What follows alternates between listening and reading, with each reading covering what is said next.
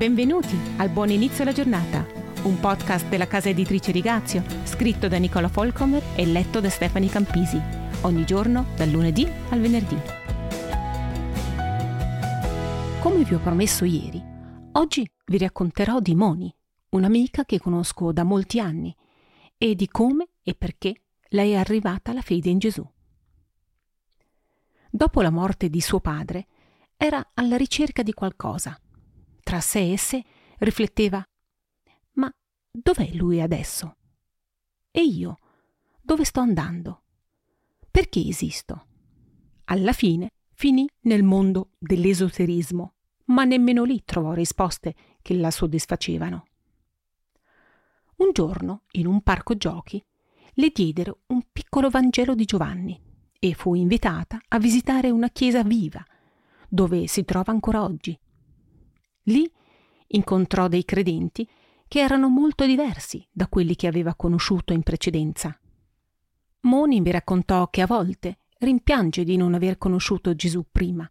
Aveva già quaranta anni quando conobbe Gesù. E può immaginare che, per esempio, il suo matrimonio sarebbe potuto andare diversamente. All'epoca era ormai troppo tardi per salvarlo, ma avrebbe evitato molti errori. Per esempio, avrebbe gestito meglio i suoi soldi, non avrebbe certamente avuto altre relazioni e rapporti prematrimoniali, non avrebbe sprecato il suo tempo con l'esoterismo. Il suo matrimonio andò in frantumi, ma ci furono anche altri problemi, altre sfide. Era genitore single con due bambini piccoli e fin dalla prima gravidanza aveva sofferto di reumatismi.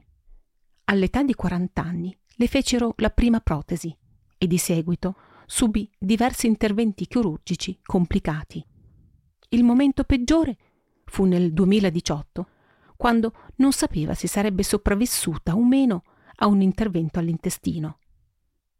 Nonostante tutto questo, la mia amica Moni sembra proprio una persona gioiosa. Non si direbbe mai che le manchi qualcosa.